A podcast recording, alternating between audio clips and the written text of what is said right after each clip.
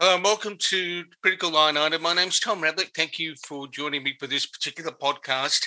As people uh, know, we're in the midst of a climate change debate and we're heading into a COP26 conference, a major talk fest on climate change and, and looking at the direction of the, uh, the mitigation of emissions and then looking at how people kind of cool the planet down.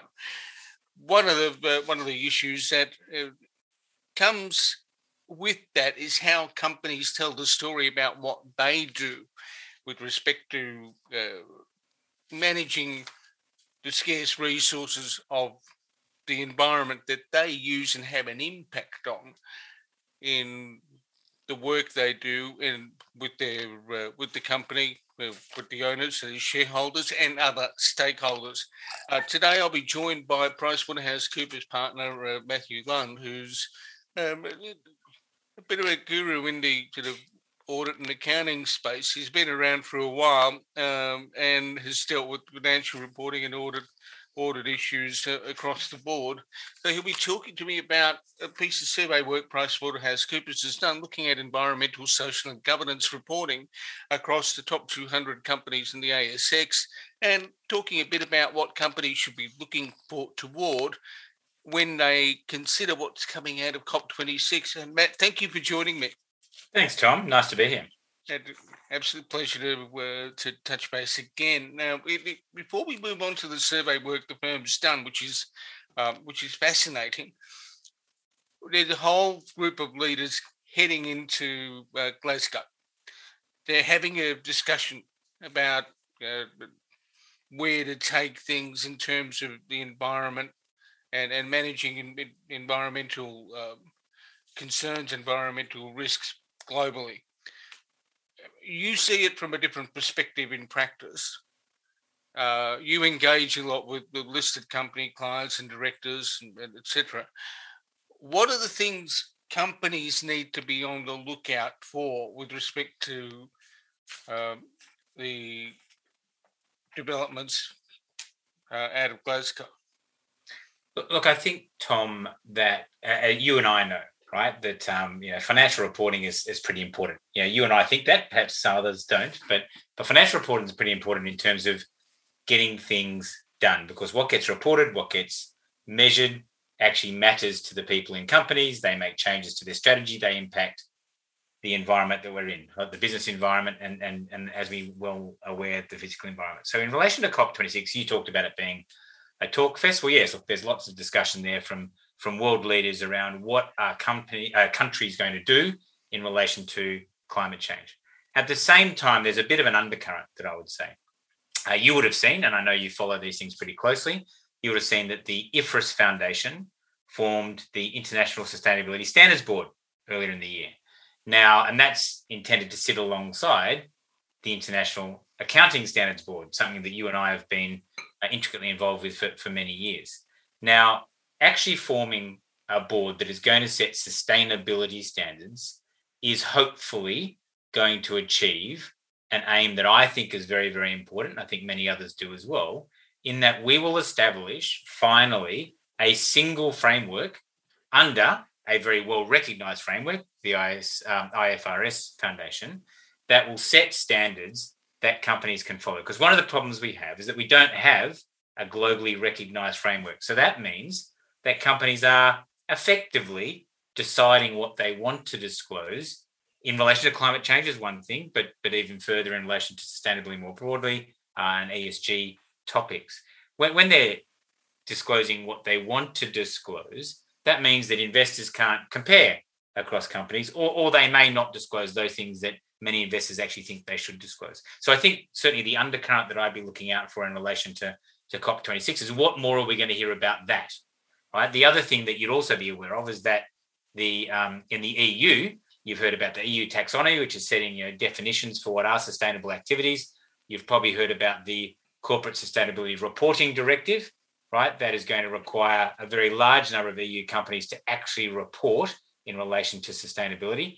And as part of that, the EU is going to set its own standards. And I think they're tightly bound up as well with, with COP26. So it'd be great to hear some clarity out of COP26 about that undercurrent because, you know, it's great for the, the countries to say they're going to do this, but you actually want to know, well, the things in your countries, the companies in your countries, what are they going to be required to report, which is then going to drive their behavior? The thing that's interesting about the developments in, in, in London at the moment with the Sustainability Accounting Standards Board, of course, is that it, it represents an advance in thinking, doesn't it? Absolutely. With the with the account with, with the way in which we look at uh, accounting and accountability. Absolutely. Because up until the past couple of decades, when we've seen uh, sustainability frameworks and corporate governance reporting frameworks jump up all over the place like toadstools, hmm. what the focus has been on scarce the impact that an entity has on the scarce resources it it directly controls within its borders, not necessarily the impact on scarce resources outside. Um, uh, you'd probably agree. Yeah. correct me if I'm wrong here, mm-hmm.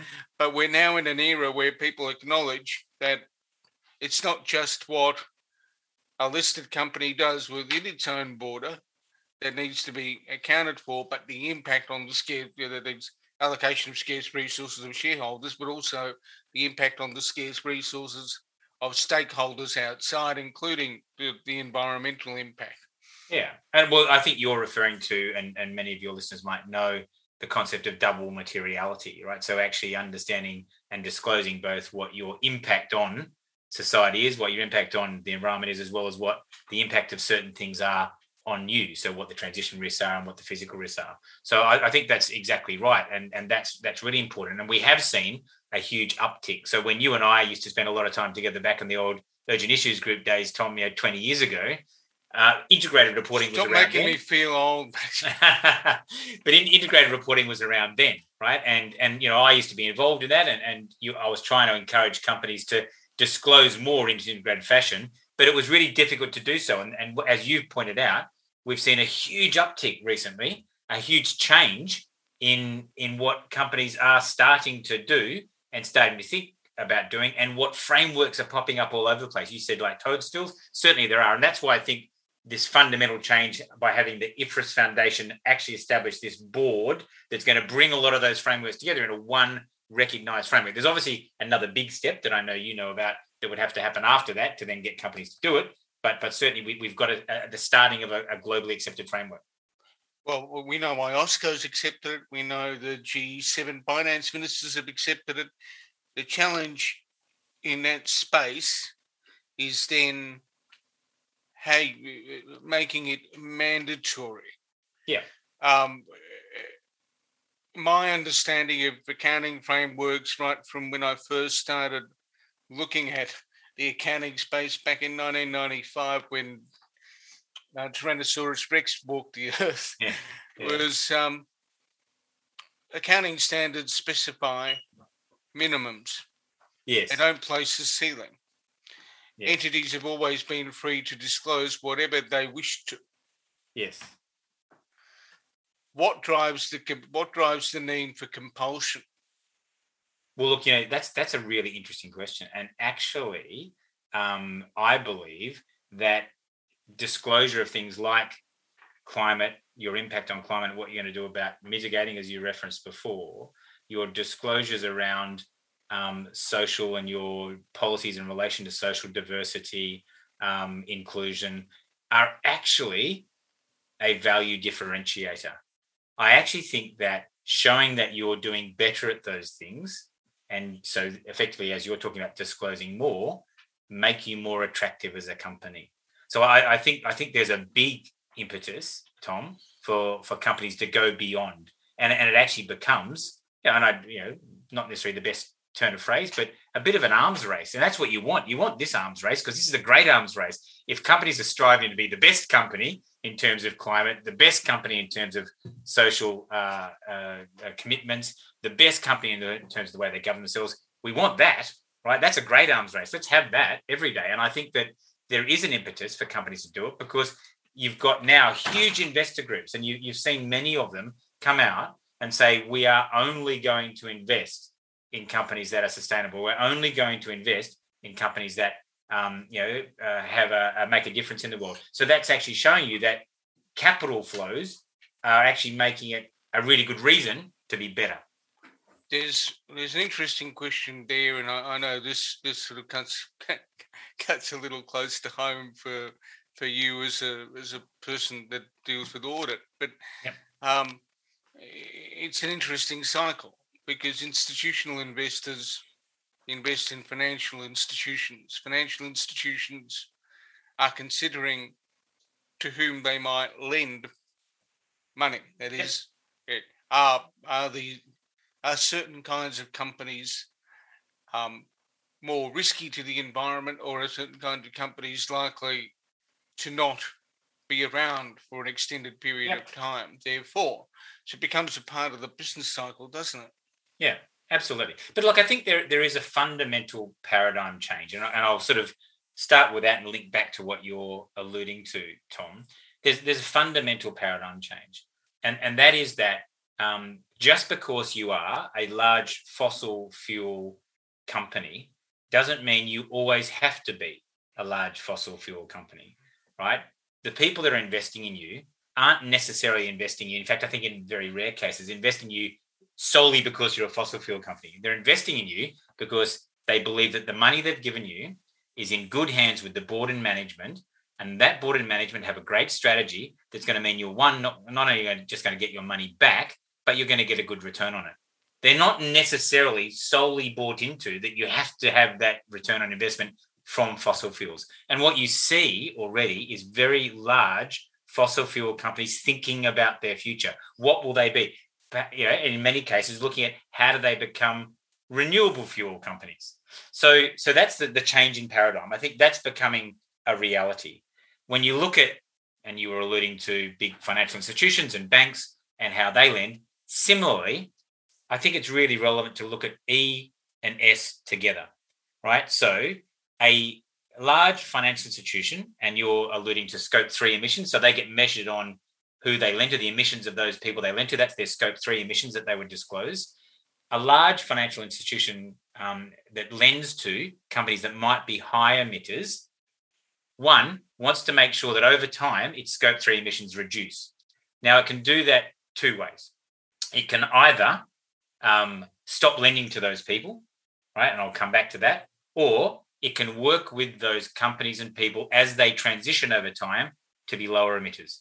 Now, going back to that first part, by stopping to lend to big emitters right now, you're actually probably failing the S part of your ESG because you have a social responsibility to make sure that you do things in a, in a way that doesn't harm the community. And if you just quickly pulled out of every fossil fuel emitter, you, you can devastate communities, you can devastate people, particularly if you're a very large lender. So I think you've got to balance the E and the S. You've got to say, okay, we have to get our scope three emissions to trend down. And you've heard about glide paths. I know you'd be all over this, Tom, right? And and the the, the uh, science-based targets initiative and looking at sectors and how the glide paths work. You've got to work out well, how do we over time work with our customers to help them transition to a a lower um, emitting future, um, so that we also meet our social responsibility. Now, that's a convenient segue to look at the actual survey work the firm's done. I mean, it- I thought we might get around to the survey eventually, Tom. Uh, no, no, you've been doing quite well on the other stuff. Uh, Why would I interrupt you? Oh, the you. um, uh, the and you've got a series of uh, the, the, the bullet points that are fascinating. Eighty-seven percent of top two hundred companies that have returned substantial, meaningful ESGs, and it's up from twenty-nine, up twenty-nine percent Yep, from last year, which means things are improving. absolutely. Um, what are the other observations from the work the firm's done in this space, looking at the top 200, that you think are important? Yeah. So look, I, I think um, we need to differentiate um, uh, information from strategy, right? Because disclosure of information is, fantastic. Like it's really important that companies disclose information, but actually, without it actually being embedded in the strategy of the company, then it's really not meaning much. And so, what we really want to see, and so, so don't get me wrong, the report shows that there's been a significant improvement across a wide range of areas. However, that doesn't mean there isn't room for more improvement. And one of the areas that we would see for improvement is that we need more companies to, in addition to stating targets, and there's even room for improvement there, to then have plans with short, medium, and long term goals that are tied to executive remuneration, right? And you know that if we actually get it tied to executive remuneration, it's going to start happening, right? Because executives are going to start making the changes to meet the targets in accordance with the short, medium, long term goals that impacts their remuneration. So I think that's one of the big observations that I think um, that, that, that we'd like to make from the report. I think the let me sort of tease a couple of things out with you because something you said there is particularly, I won't say profound, but it is important. When we talk about information that is just fact. Yep. Then you talk about strategy. That is, yep. you know, you're overlaying, you you um, asking people to cut a vein and bleed a little bit more. Yep. Now, one of the challenges in getting corporates to bleed a little bit more in yep. public disclosure is that they're not only disclosing to shareholders when things hit the ASX, mm-hmm. They're also disclosing to competitors. Mm-hmm. In looking at disclosure and in talking to people in corporates about how they get more comfortable about having a more open and uh, conversation with the market. What are the things you're finding? The, the old hesitancies, uh, uh, sort of disclosing things that, that might assist competitors, for want of a better word, mm-hmm. disappearing? Look, I, I think um, I'd answer that in two ways. So, one, you know, I've long been somewhat critical of that argument, right? I, I think that you, would have to go a long way in terms of your disclosure at a very, very detailed level to really give up a competitive advantage. Because, you know, arguably, you know, you've got strategies. Many of those strategies, in terms of new products, are actually already observable to the market in many ways because you're you're putting the product out there. Um, you're not giving away, you know, if, if it's a if it's a physical product, you're not giving away the chemical formula that created the product but but the new products there and what what attractive about that new product. So I, have been pretty critical of you know really are you really going to give up a competitive advantage by disclosing more? So I'm a bit critical of that. Secondly, though, I think that and something I think you're alluding to is it, it is reducing the resistance to that in this area is reducing because I think that um, just going back to that S part and and and I think you know the the social responsibility, the social license that companies have, has become much more apparent. So if you look at, say, financial institutions during COVID, I think there's been a recognition both in the institutions themselves, in government, and in the public that actually they play a big role in society. So they have a social responsibility, and they've actually embraced it. Like, but they've put their arms around and said, you know what, we we will look at how we treat the public through difficult times. We'll look at how we defer loans and things like that. So the the the social part has actually then driven perhaps a recognition. Well, you know what? It's our responsibility to disclose more. It's our responsibility to tell um, uh, the public, not just the shareholders, but the public, how we're going about meeting all of the commitments that, that we've made. And, and, and I think you know, that goes with also a recognition that, you know, really, are we actually going to give up a, a competitive advantage by saying this is how we're going to meet our climate goals better? I don't think so. Now, the companies are happy to tell good stories, and we see that all the time. You know, something's launched, something, but you know, where yep. employer, where the um, bit of employer of the year or the you know whatever it happens to be, yep. all those wonderful awards people get. But one of the interesting points that it, that, that comes up in the work you've done yeah. is that there's not a narrative in about half of the ASX 200 company reports that have been analysed that talks about the negative impacts on their operations. Yeah. Can you expand on that? Look, I think I think that goes to that concept of double materiality uh, uh, that we talked about earlier, and there is a need for companies to consider not just in relation to climate change, what's the impact on us, right? We actually need to think about exactly how are all our operations impacting outside, how impact, what, what are the negative impacts, right? Because we talk about, you're right, companies love to talk about the positive side, but also what are the negative impacts? Because if you, you need to disclose those, measure those, own up to those, and then have plans to actually reduce that negative impact over time. So I think that's another area for improvement that, that we've seen. And I think that goes with that social responsibility. And and and the fact is, you know, my personal opinion is that you don't get criticized for disclosing the negative. In fact, I think you get a positive tick for disclosing the negative, so long as you also have a plan for how you're going to address that. Now, that observation in terms of disclosing the positives and the negatives comes with something else. Um, and it may become easier with the introduction of sustainability accounting standards yep. across the globe in the same way as IFRS has been introduced. Uh, what what role do regulators play in gingering up and tickling companies up to, to, to make sure that their uh, disclosures are somewhat fulsome?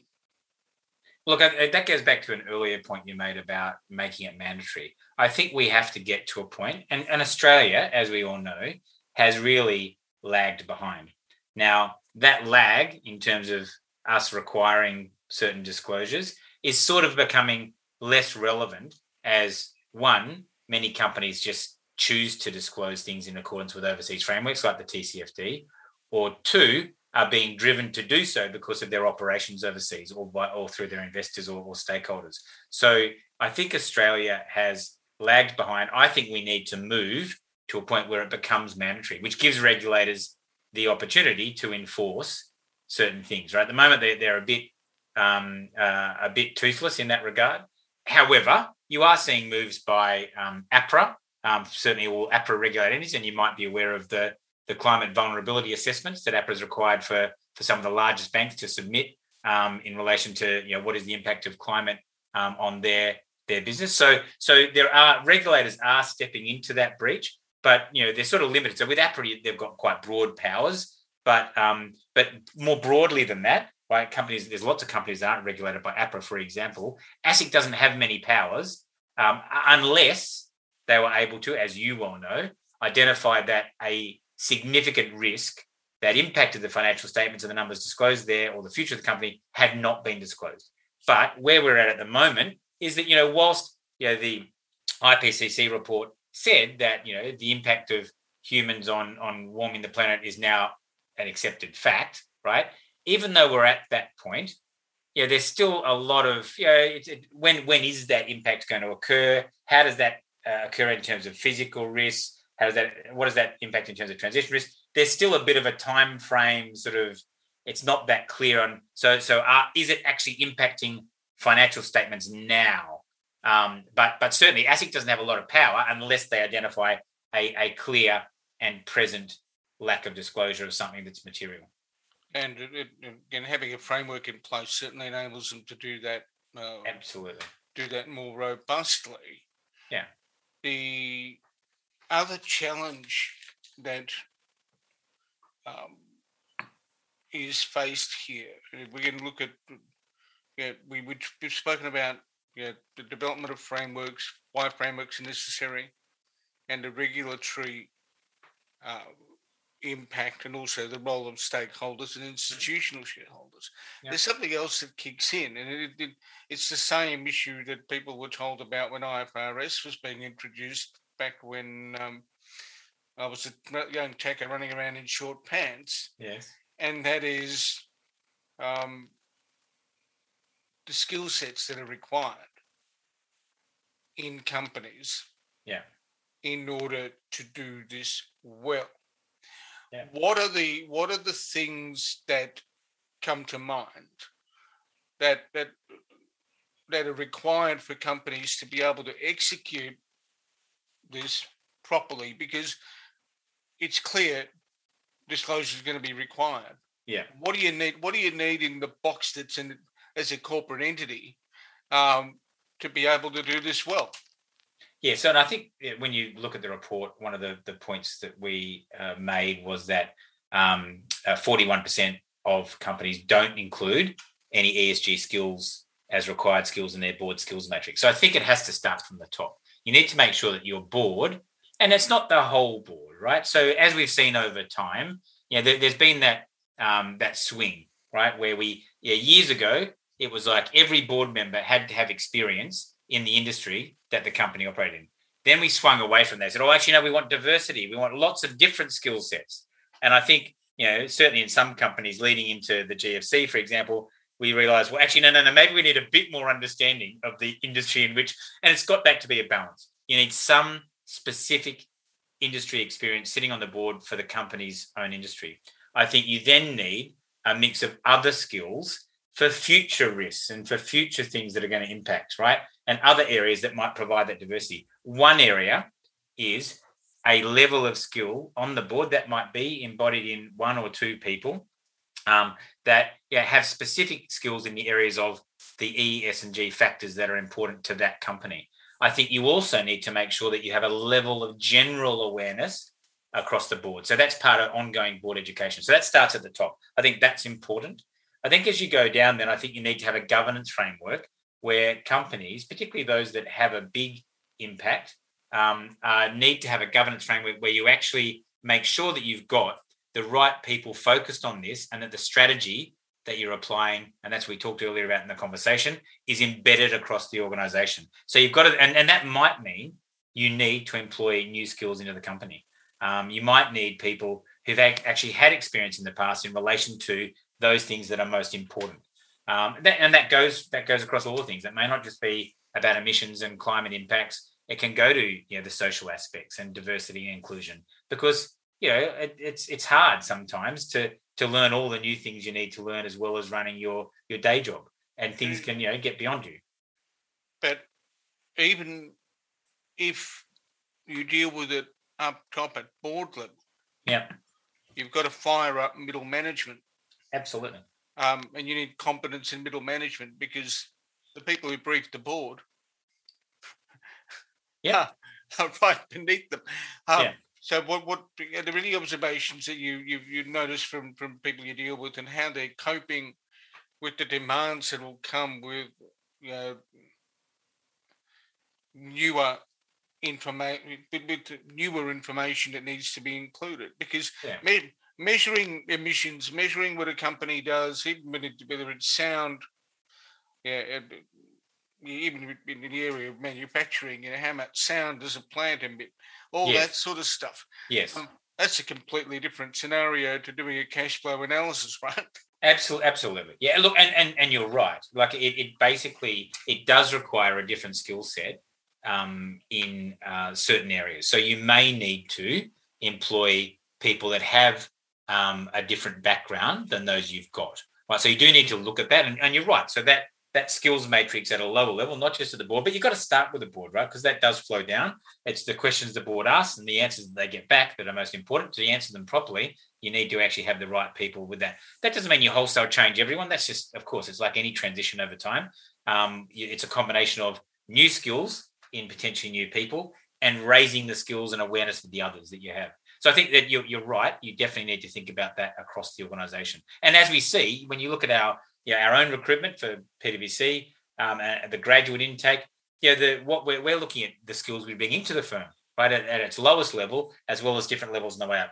And big corporations are no different, right? They need to think about the the youngest people they bring in, and they bring different skills. They've got different degrees or different aspects of their degrees, and it flows all the way up. The it, I guess it's a, a, a convenient way to sort of wrap things up. I mean, how, if we can look at the two sets of frameworks briefly, um, that being the financial reporting and then you know integrated reporting slash global reporting initiative slash you know triple bottom line you know whatever yeah. Um, yeah. to what extent do you think, given your your history and background, yeah, um, is we're going to be a bit of crossover in what we see. Where the two, uh, what we see develop over time, where are the two broad areas very much separate and distinct. No, no, no. Well, it's, it's really interesting you asked that question, right? So I'm not sure if you've seen it, Mark Carney wrote a book in um, uh, March, or got released in March, called, was Value, but with a bracket S, Values, Value and Values um, and it's called Building uh, a Better World for All. Now, in that, he talks about the link between values and value, and I think this is exactly what you're getting at, Tom. The the the, the what you're alluding to. So the valuations that are adopted in a financial set of financial statements are actually impacted by the values that a company adopts, right? So uh, the the valuation of a particular item of plant and machinery is impacted by how it operates in the environment, what what decisions it makes about how it's going to operate in the future, what are the cash flows that then derive into the valuation that drives the, the plant and equipment. So I think that that they they are totally um, uh, interacted, and in fact, one of the things that companies haven't been great at, I think, um, in disclosing to date, is that actually, to the extent that there was a material de- deterioration in the fair value of something that's carried at fair value as a result of climate, that is built in there. It's there, right? It's not being ignored, but they don't necessarily disclose that fact as well as they might. Um, I think I think that will become much more apparent as, as we have disclosure impacts. What are the assumptions around climate, for example, in valuations of, of financial instruments and other things? But certainly, I think they're intricately linked, and I think that that Mark Carney book drives towards that. I think you've got a um, uh, you, you, got a lot of work that's been done in the survey, and uh, there's been a lot of ground that we've covered. Matt, where do people go to have a look at the uh, the survey itself online if they want to have a bit of a look after they've listened to this? Yeah, well, you can certainly see it on our uh, website, so www.pwc.com, uh, and search the Australian um, arm of that website. Um, it's there, easily downloadable, uh, pretty easy to find. There's also quite a bit of other information that you know we're pretty proud of in relation to um, things that we've got in relation to ESG. So looking at green hydrogen and other documentation and, and thought leadership pieces um, about the future. Because certainly it's something that's you know passionate. I'm passionate about, and the firm itself is passionate about as well. That, that brings to an end um, the, our chat for today. Look, Matt, Matt, thank you so much for joining me. It's been an interesting discussion, a bit of a look at COP26 and where things are at the regulatory framework, also also the work the firm's done. So thank you so much for joining. No worries. Thanks, mate. Nice to talk to you. Cheers. Thank you.